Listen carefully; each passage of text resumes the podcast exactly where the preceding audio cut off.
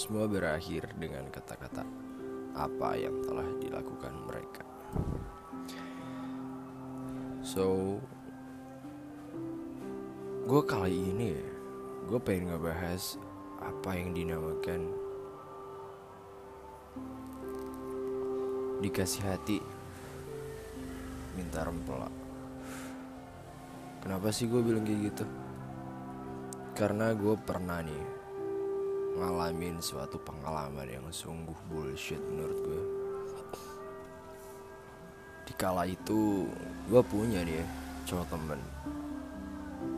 Gue udah pernah deket sama dia, sama keluarganya. Udah kayak keluarga, udah kayak pacaran malah. Padahal cowok kan temen cowok.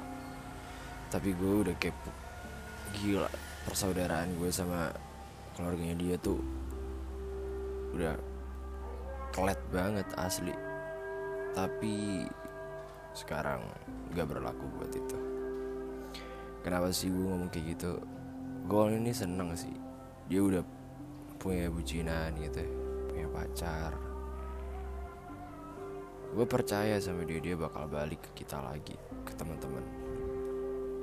Dan pada akhirnya sebulan dua bulan tiga bulan hingga hampir setahun dia gak akan pernah balik men karena dia stuck sama apa yang dia katakan di pikirannya. Gue juga gak habis pikir sih kenapa bisa terjadi karena apa yang telah dilakukan sang ceweknya.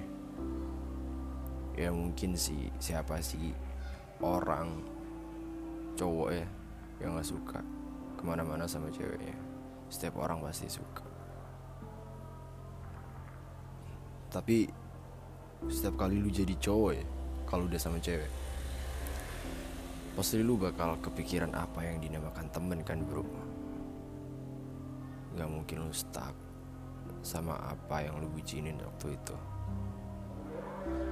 Bucin sih boleh karena gak ada yang larang di dunia ini. Tapi yang berlebihannya itu yang buat ngelarang orang. Karena cinta jikalau itu berlebihan itu di itu tidak akan baik-baik saja menurut gue karena apa yang dikatakan cinta sebenarnya itu menyakitkan. Sungguh menyakitkan. Dan pada akhirnya ada sebuah kata-kata.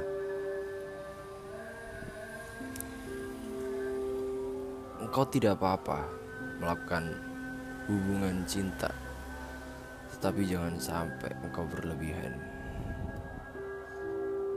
Dan itulah sering terjadi.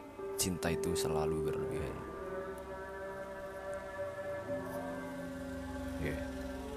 semua hancur karena cinta